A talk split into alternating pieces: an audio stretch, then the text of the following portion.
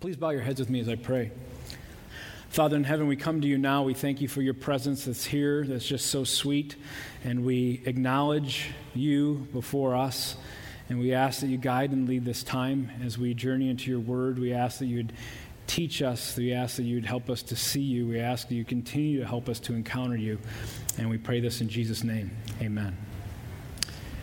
Did that do anything? Did what I just did right there, that time where I just prayed and I say those words to God, did that do anything? Do we believe it did anything?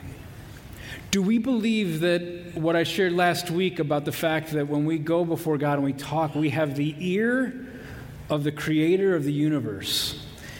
And do we really believe that when we talk to Him, it's not just this religious exercise or this thing we do by rote, but that we're actually touching the heart of the one who created all things? Do we actually believe that? Did that do anything? You know, there's a time in my life where I said I believed that, but I really didn't believe it.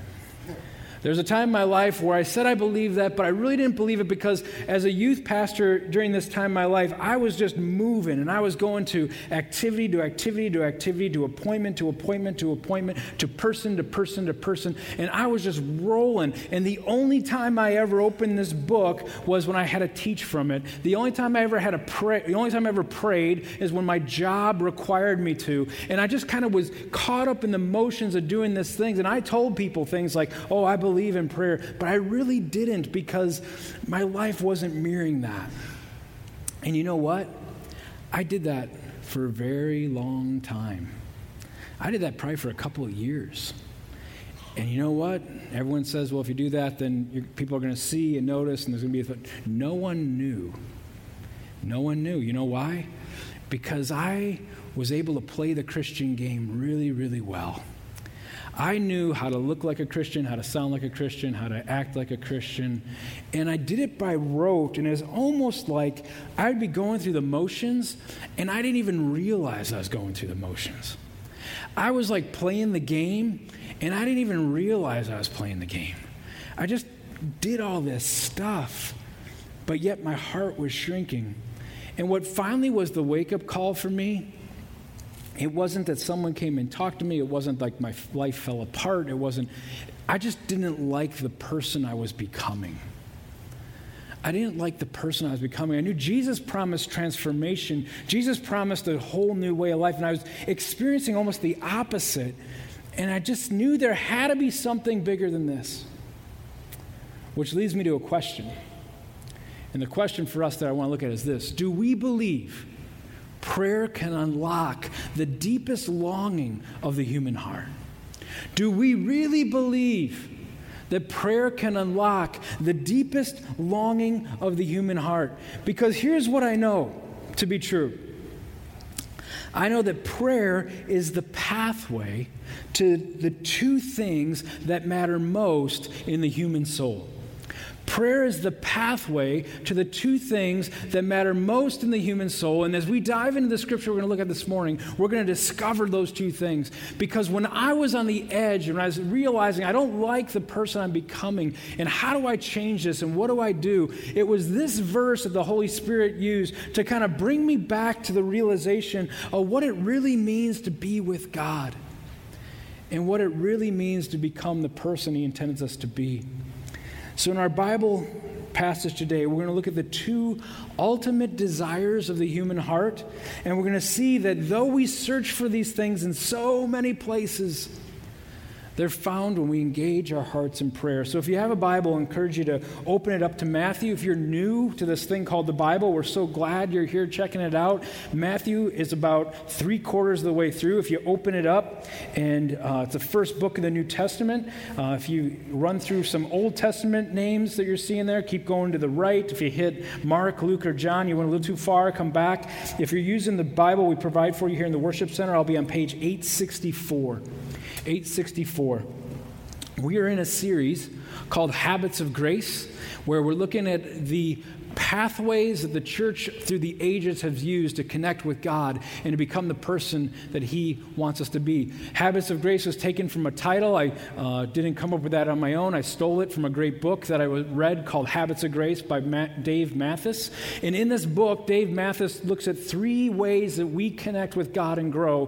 One is that we hear His Word, which is the Bible, that we have His ear, which is prayer, and that we live in His body, which is the church. And so today I'm kind of part two on Have His Ear, where we're talking about prayer. And when we dive into this, we're going to see that prayer helps satisfy the two deepest longings of the human heart. And so let's take a look at longing number one. Verse 25. At that time, Jesus said, I praise you, Father, Lord of heaven and earth, because you have hidden these things from the wise and intelligent and revealed them to infants. Now, Jesus, right before he says this, is addressing two types of situations. First, he's addressing these cities. There was these cities that he was doing ministry in, and he was revealing to these cities who he was by his miracles and his preaching and his teaching. And the cities didn't respond. They didn't even acknowledge who he was. And then he also saw these religious rulers called Pharisees, and they were kind of on the side, and they thought they knew it all. They had everything figured out spiritually. They were the people that everyone wanted to be like. And he had these two people in mind as he's saying these things. And he says something here that is just so incredible. He says that God is selective in who he reveals himself deeply to. God is selective in who he reveals himself deeply to. Now, before you get alarmed by that, let me explain what I'm talking about. In one sense, God has revealed himself to every human being. The Bible tells us in Romans chapter 1 that through creation and through conscience, God has revealed himself to every single human being that lives. That's called what theologians call general revelation, that God has revealed himself through creation and conscience so that no person can say, I never knew that God existed. See, general revelation is dangerous because it leaves human beings without an excuse. Because we have enough information to know there could be a God out there through creation and conscience. So that's general revelation. God also gives us what's called special revelation, which is the Bible and the words of Jesus Christ.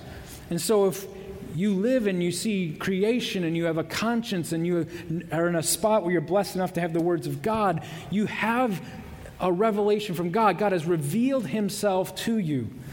But that's not what Jesus is talking about here. Everyone has some kind of knowledge of God and some kind of idea that He exists. But here in verse 25, God is referring to a special disclosure of His heart where the veil of sin is lifted from a person's eyes and they see Him as He truly is. And when that happens and that exchange takes place where this person comes into God's presence and this veil is lifted from their heart and they see who God is, something incredible takes place. God shares with them the secrets of of his heart and they begin to know who he is and their eyes are enlightened. And when that happens, the number one longing of the deepest heart within a human being is fulfilled. Because the number one longing of a human heart is to know God. The number one longing is the fact that we need God. Our need for God is the number one longing that's within this human heart.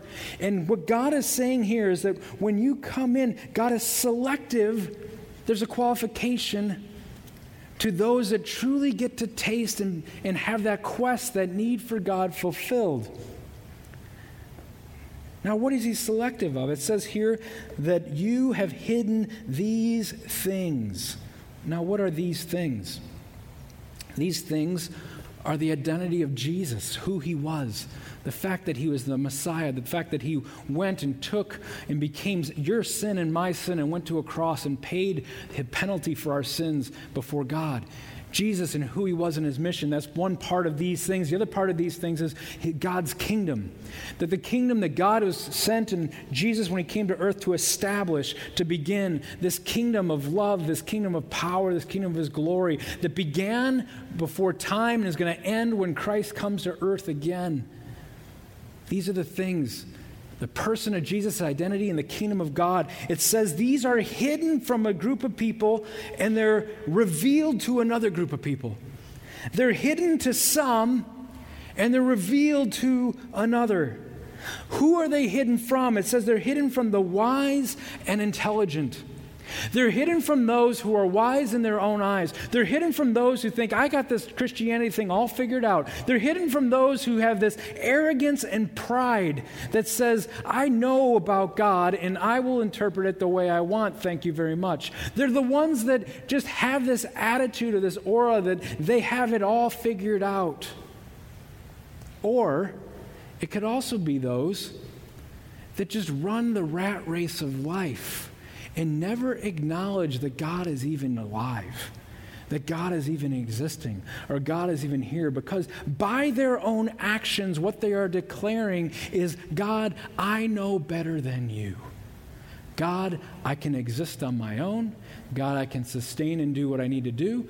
God, I have this whole thing called life figured out. You see, the, that's the arrogant and pride. And what this verse is saying is there's deep things that God wants to reveal to his children deep things of his heart that he withholds from those who have this pride and arrogance. He hides it from them that they don't get to see it. But who gets to see it?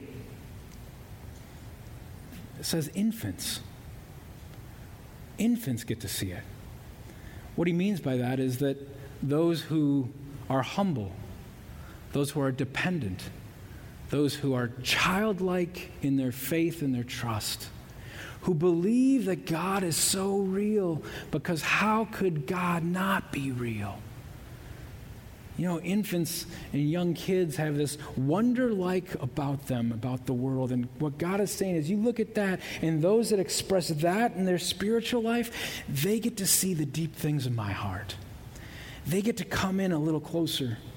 They get to see and understand who I am. They get to understand who Jesus is deeply. They get to understand the things of the kingdom. It's an amazing thing that God is unveiling the heart of the person who is humble, who is broken, who is needy, who is yielding. To those who are humble, they get to see these very special things and have these greater understandings of who Jesus is in his kingdom. You see, this is why humility is so very, very important and pride is so very, very dangerous. But here's the thing if you're like me, it's so easy to get on that rat race where I just start flying at Mach 5 in my schedules and doing different things, and I act as if God doesn't even exist. You see, the thing I talked about where I was at before, it's still a struggle today, if I'm honest.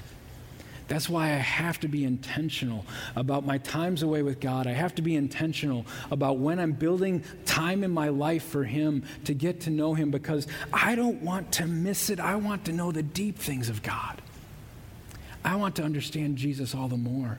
I want to understand his kingdom. I want to be one of God's kids that just is so close to him that I could feel it. Jesus says something amazing. He gets excited about this. In verse 26, he says, Yes, Father. You know, I've been looking at this all week, and then when uh, first service, when Eileen read it, it just kind of jumped at me. I saw how excited Jesus is. He says, Yes, Father, because this was your good pleasure. You see, what Jesus is saying is, God the Father, anytime you exercise your authority, your right, your sovereignty, I love it. That's what Jesus is saying. He's saying, anytime you do that God stuff, I just love it.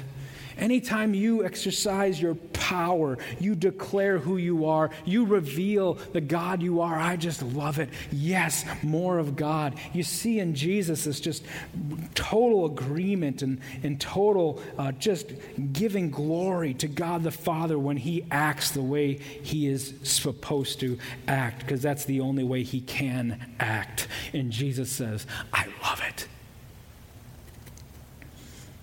Verse 27. All things have been entrusted to me by my Father. No one knows the Son except the Father, and no one knows the Father except the Son, and anyone to whom the Son desires to reveal him. Now, this almost sounds like Jesus is saying that no one will know me, and no one will know God except I can know the Father, and the Father can know me, but no one else will know him. But that's not what he's saying, because that's not what the Bible tells us. The word there knows, the actual verb there in the original, is in what's called the intense form, which basically what Jesus is saying here is no one really knows the Father except the Son, and no one really knows the Son except the Father. There's this intensity to it. So, what Jesus is saying is that his children can know who God is, but we will never know God exhaustively, like God the Son knows God the Father, and God the Father knows God the Son. You see, we will know kind kind of in part. We will know enough to have a relationship and to grow in that, but we will never figure him out exhaustively. Because if we could, he wouldn't be God. You see, he's the creator, we're the creation. If the creation could know the creator exhaustively, then the creator wouldn't be the creator. So, what he's saying here is not that we'll never know God. He's just saying no one really knows. And another way you can look at this in the Old Testament, the word when they would talk about knowing, it wasn't so much about knowledge, it was about deep, close relationship. And so, we, when we come as a humble, broken, needy heart, we are brought into this deep, close relationship with God Almighty. And it's an amazing thing. To those who are humble, those who have childlike faith, those who trust Him when it seems crazy to trust Him. You see, the world thinks we're nuts for coming here on a Sunday morning and worshiping God. And it seems just so foreign. But when we exercise that faith like a child that just says, you know what, I'm going to be there because I want to be with God.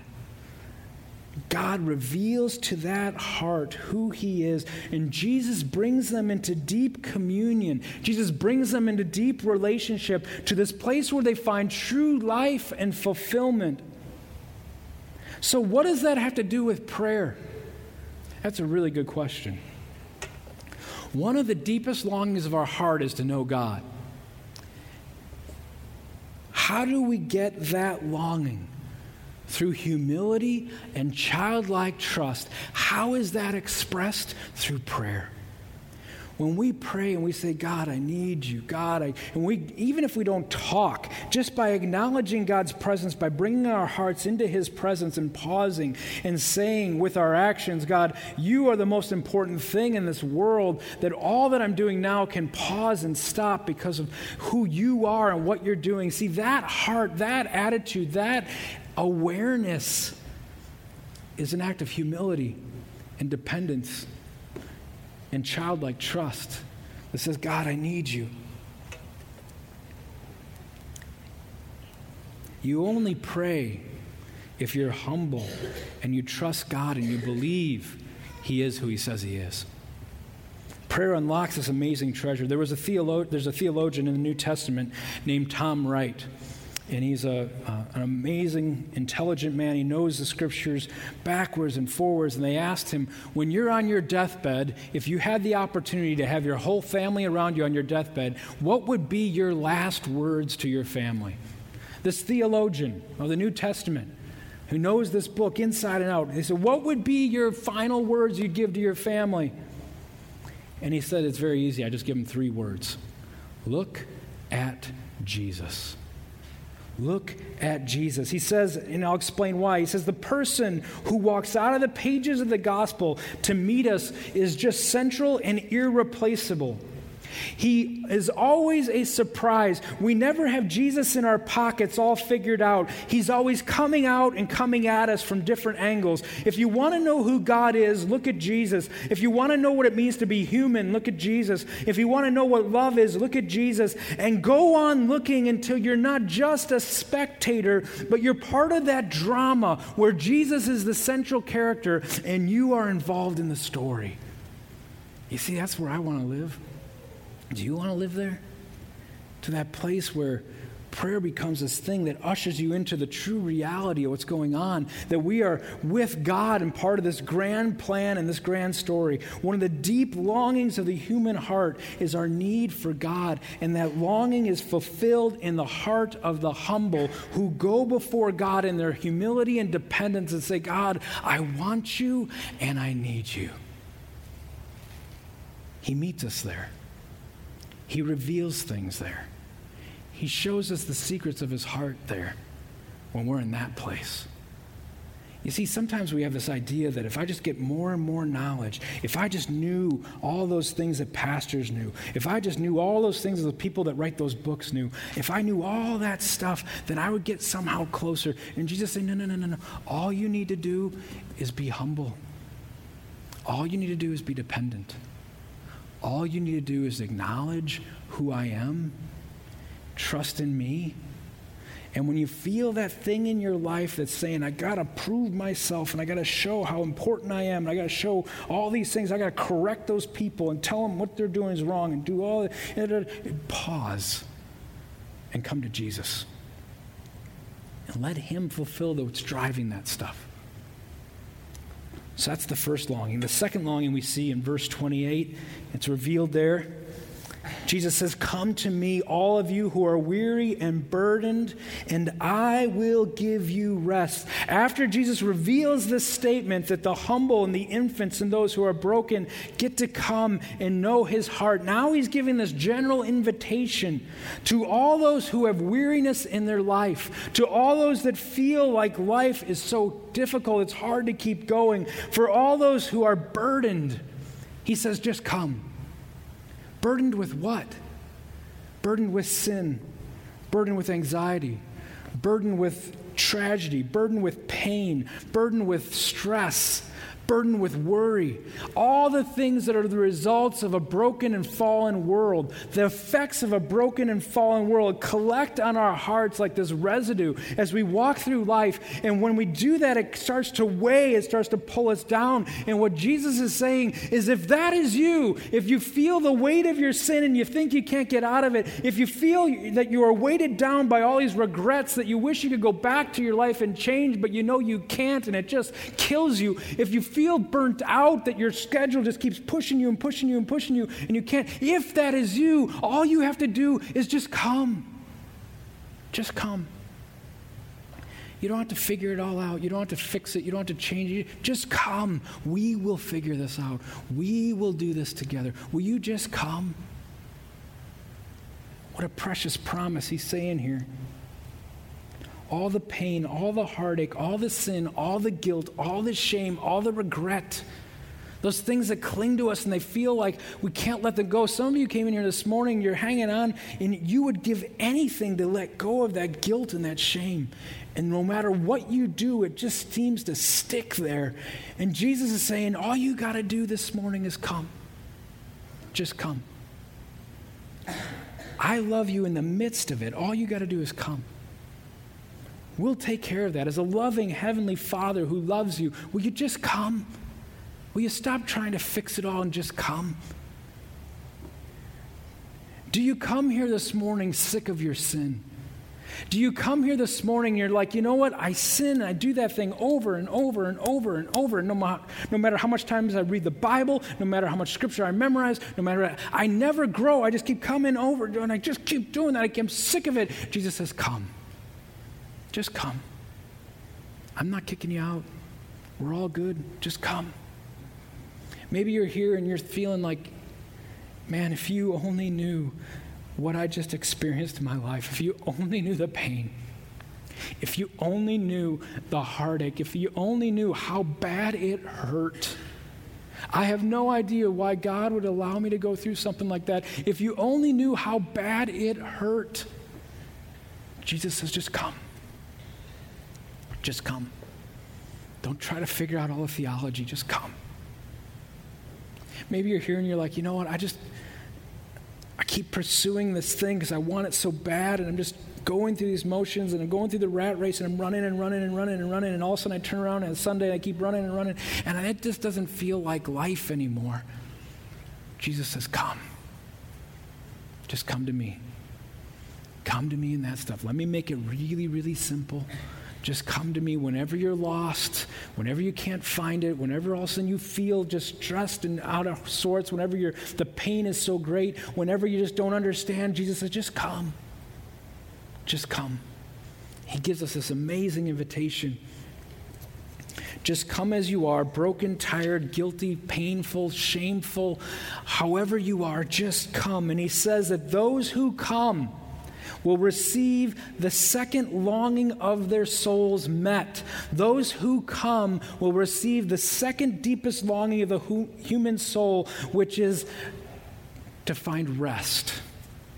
Soul rest is the second longing, the second deepest desire of the human soul. The St. Augustine said that the human being will never find their rest until they find their rest in God. And that is so true. We will never find our rest until we find our rest in God. And so we can chase after all these things because that's our MO. We just go chasing after all these things. That's how our, we're almost hardwired to do, to try to fill and find rest for our souls. And then all of a sudden we find something, we accomplish it, and then a few minutes later, we're like, is that all there is to that? Now I got to find something else. And there's this quest to find rest within us. And what Jesus is saying here is if you're on that quest to find rest and nothing seems to be filling it, just come. Just come. Let me be the one that fills that rest. Let me, when I reveal to you and show you more of who I am, when I reveal to you and show you more about the kingdom, because you have this humble heart that's coming, this dependent, childlike heart that's coming, when I show you that stuff, you're going to experience rest for your souls. And you're going to become whole. And you're going to become the person I intended you to be. Soul rest is the second longing of the human heart. Look at verses 29 to 30. Now, Jesus says, Take up my yoke and learn from me because I am lowly and humble in heart, and you will find rest for your souls. Doesn't that sound good to you? I hope you're here, and I hope you hear that and you say, Rest for your souls, and you're saying, Man, I would love to have rest in my soul. Jesus says, Come, I'll give you these things. Jesus says, talks about this thing called a yoke he says, Take up my yoke. Now, if you're not, haven't been in the church for a while, you're probably wondering, what is this yoke thing? If you have been in the church for a while, sometimes they go, oh, I know the yoke thing. That's the thing with the two ox and they, the oxen, and they put the yoke on and they walk together and they stay in. But that's, and that's in First Corinthians. Paul's talking about that kind of yoke. This is a different yoke. The yoke Jesus is talking about here, I have a picture of it. It's right here. It's what was used in the uh, times of Jesus to carry water and heavy loads and they put it on their, the back of their shoulders to distribute the weight. So it wasn't like they had to carry all this like this. It was kind of this weight was distributed and it was easier to walk. And so what Jesus is saying is saying, you come and take up my yoke, and you're going to find that your burden of life is distributed over with me and it's made easier. Notice he doesn't say, come follow me and I'll make all the weights and problems go away. He doesn't say that because God is a purpose in our suffering. He has a purpose in these ways. But what he does say is, you never have to experience it alone, that I will always be there. I will carry it, and you will find that when I am with you in life, this yoke is easy. This burden is lifted. This burden is light because he's strapped across with you, and the creator of the entire universe is going to carry your load with you. How does that sound? Give me some of that, right? Jesus says, oh, How do I get it? You just come. You come, and that's what you get. He says, Learn from me. See, Jesus was a teacher, and he was contrasting right now with those religious rulers that were teaching all these people. And the way they were teaching them, they were heaping all these burdens on them. They said, And you want to be really holy, you got to do this, and you got to do this, and you got to do this, and you got to do this. And they were, he was heaping all this stuff on them. And Jesus is saying, No, no, no, no, no, I'm not like that. That's not the teacher I am. I am the teacher that comes to you in love. I am the teacher that comes to you in truth. I am the teacher that comes to you in grace and rest and peace because I am the one teacher that attaches myself to you when you come to me with a humble and broken and needy heart. See, I'm a teacher like you've never seen. You want to know what kind of teacher is? Don't miss this. Don't miss this. We're going to get into something in this verse here that's really, really special. Jesus is going to tell us what he is like, and you know what? This is the only place in the Bible where Jesus tells us what his heart is like. It's the only place in the Bible. Verse 29, he says, Learn from me because I am lowly and humble in heart. Wow. What does that mean? What Jesus is saying is, I am gentle in my power.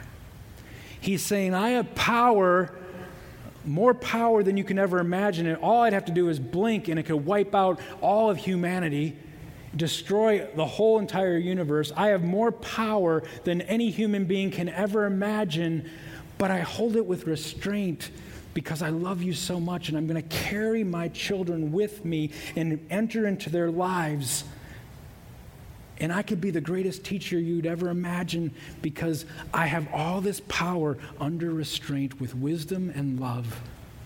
You're not going to find this anywhere where you're searching. You'll never find rest in any other place. He is gentle in his power, humble in heart. And when he comes to us in this way, it brings our soul to rest. So, what does this have to do with prayer? Prayer is that place when we just come. When we come before Him, when we say, God, I need you, or we just stop and pause in silence and we don't even say a word, but we just imagine ourselves in Jesus' presence, we're responding to His invitation to come.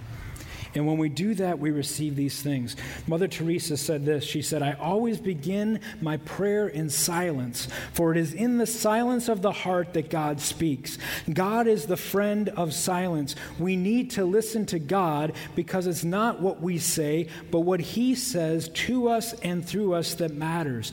Prayer feeds the soul. As blood is to the body, prayer is to the soul, and it brings you closer to God. It also gives you a clean and pure heart. A clean heart can see God, can speak to God, and can see the love of God in others. As blood is to the body, so prayer is to our souls. Prayer is bringing to us that life giving oxygen and life we need as Christians to survive in this world and flourish. Here's what I know to be true we as human beings, have these two deep longings. The longing is our need for God and the longing to find rest for our souls. And here's what I know to be true we will never find those in our own strength and wisdom. We need Jesus. We need Jesus. He is the only way we get to access these things. He is the only way that we can have our needs of our heart and our longing met and experience rest for our weary souls. There was a pastor who had a two year old daughter, and they had kind of a routine that they would do, and that's uh, before bedtime, they would sit in this recliner. And they'd kick back the recliner so they're propped up, and that two year old would crawl kind of right into her daddy's arms right there. And some of you daddies and some of you daughters and some of you sons and some of you mothers know exactly what I'm talking about. And they'd crawl there and he'd read a book to her every night before she went to bed. And they would just kind of stay, and as he read, she would just kind of put her head on his shoulder, and they just sit in this kind of tender moment. And he kind of developed this habit of going to do this every night before we go to bed. But then, like any good pastor, there's these things called evening meetings where he was out two nights, three nights, four nights a week, and he wasn't around for bedtime.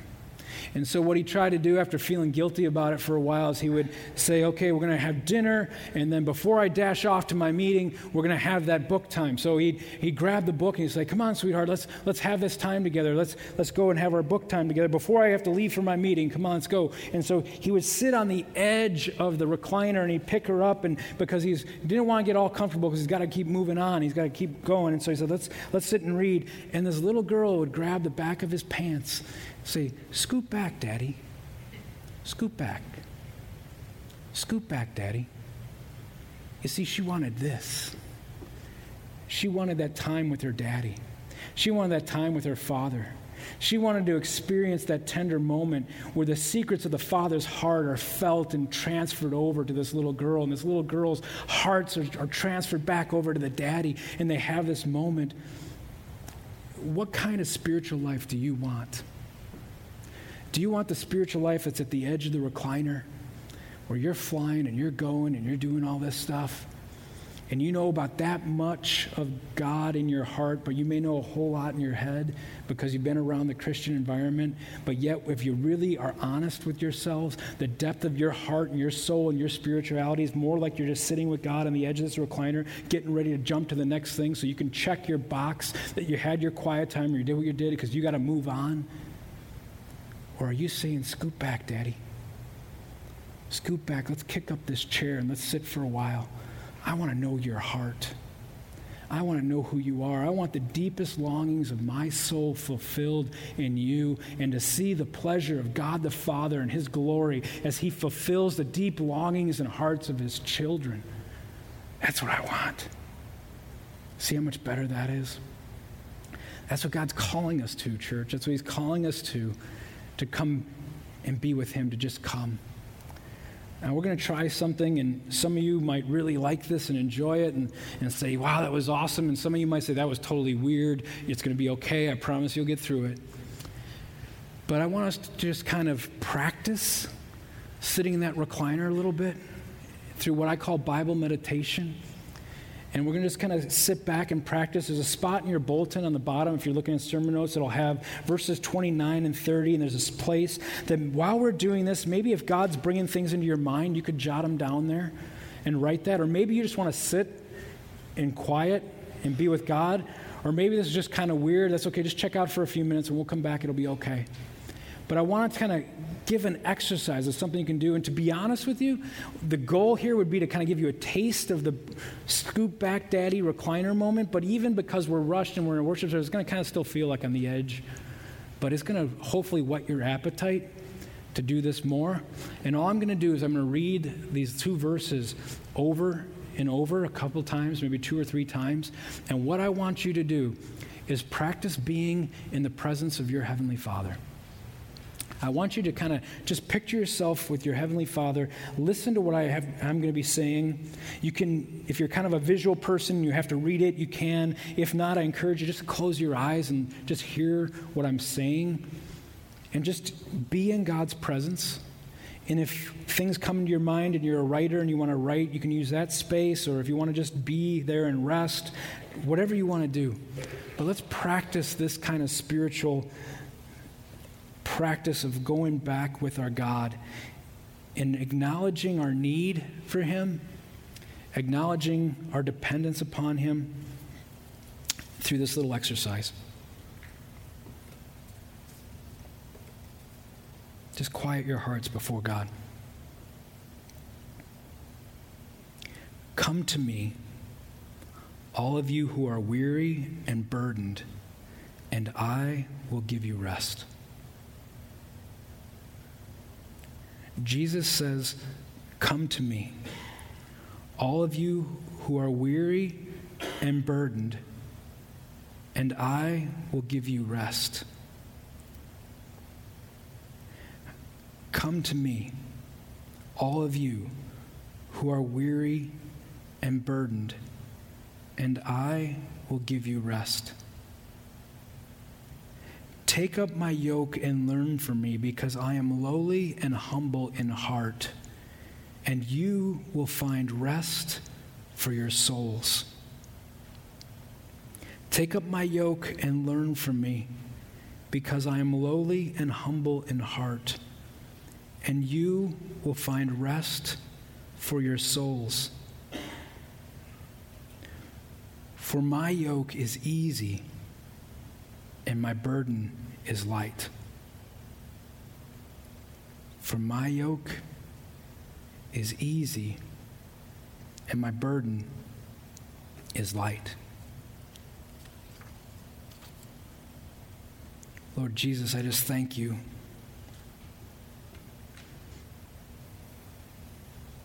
That when we humble ourselves and come for you, you reveal to us who you are and you fulfill the deep longings of our heart. And God, right now, if there's areas of our life that we're still clinging to to try to get our longings met, will you put your finger on that and say, with that, I want you just to come to me? Those areas of pain, perhaps, those areas of striving, those areas that, of confusion, Will you just give us the grace to just come to you and give that to you? Help us to meet you in those places.